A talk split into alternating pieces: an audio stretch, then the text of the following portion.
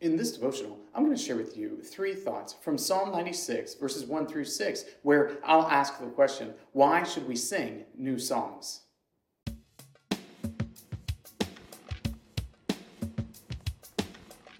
Psalm 96, verses 1 through 6 says, Oh, sing to the Lord a new song. Sing to the Lord all the earth. Sing to the Lord, bless his name. Tell of his salvation from day to day. Declare his glory among the nations, his marvelous works among all the peoples. For great is the Lord, and greatly to be praised. He is to be feared above all gods. For all the gods of the peoples are worthless idols, but the Lord made the heavens. Splendor and majesty are before him, strength and beauty are in his sanctuary.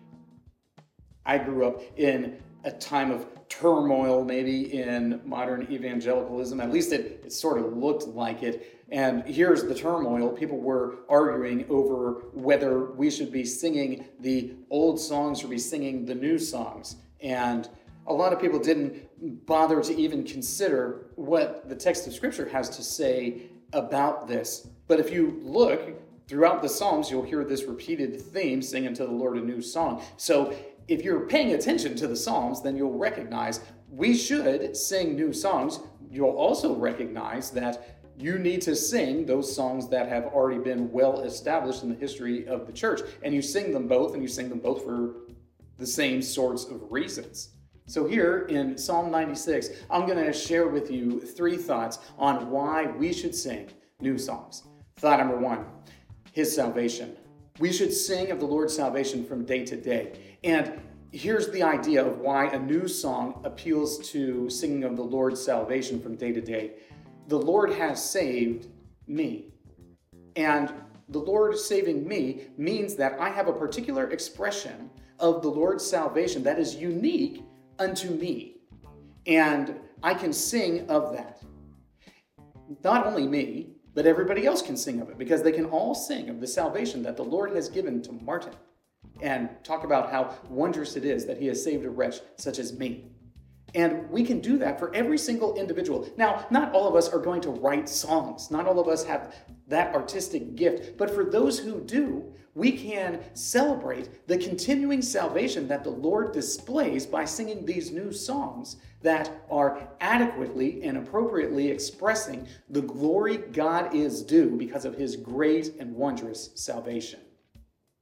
Thought number two the nations. We sing a new song because the nations are constantly changing. There is not one nation in existence today that is exactly the same as it was 10 years ago, or even five years ago, or even one year ago, to be honest, because the nations are constantly changing. But the Lord is sovereign over all of the nations. And because the Lord is sovereign over all of the nations, what we are seeing is the Lord working out his purposes day by day through the actions of these nations that exist here in the world. And as we see that happen, as we see the Lord continue through providence to achieve his purposes in the world, we can sing of all of those new things that are happening. The nations are constantly changing, and we as individuals are constantly changing. So our expression of glory given to God is also going to constantly change because we are not the same people today as we were yesterday. Just as we do not live in the same nation today as we lived in yesterday. So we sing new songs because the nations are constantly changing. Thought number three false gods. It's been said that the human heart is a factory of idols, that we are continually creating new false gods to worship that we are constantly coming up with new ways to worship the creation rather than the creator. But we need to recognize that God, the God whom we serve, is over and above all those false gods of our imagination.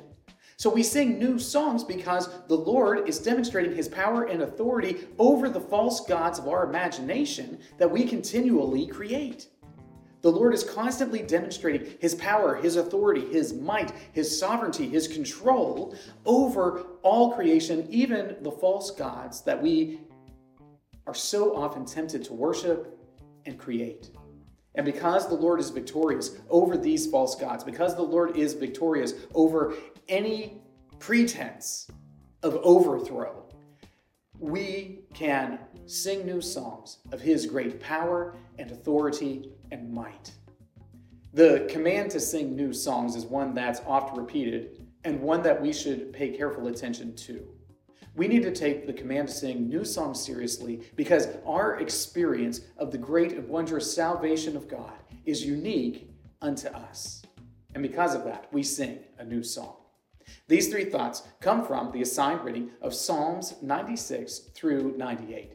If you'd like to read through the Bible with me, you can do so by subscribing to this channel, by clicking on the link in the description, or by joining the Facebook group Through the Bible, where we are reading the text of Scripture together.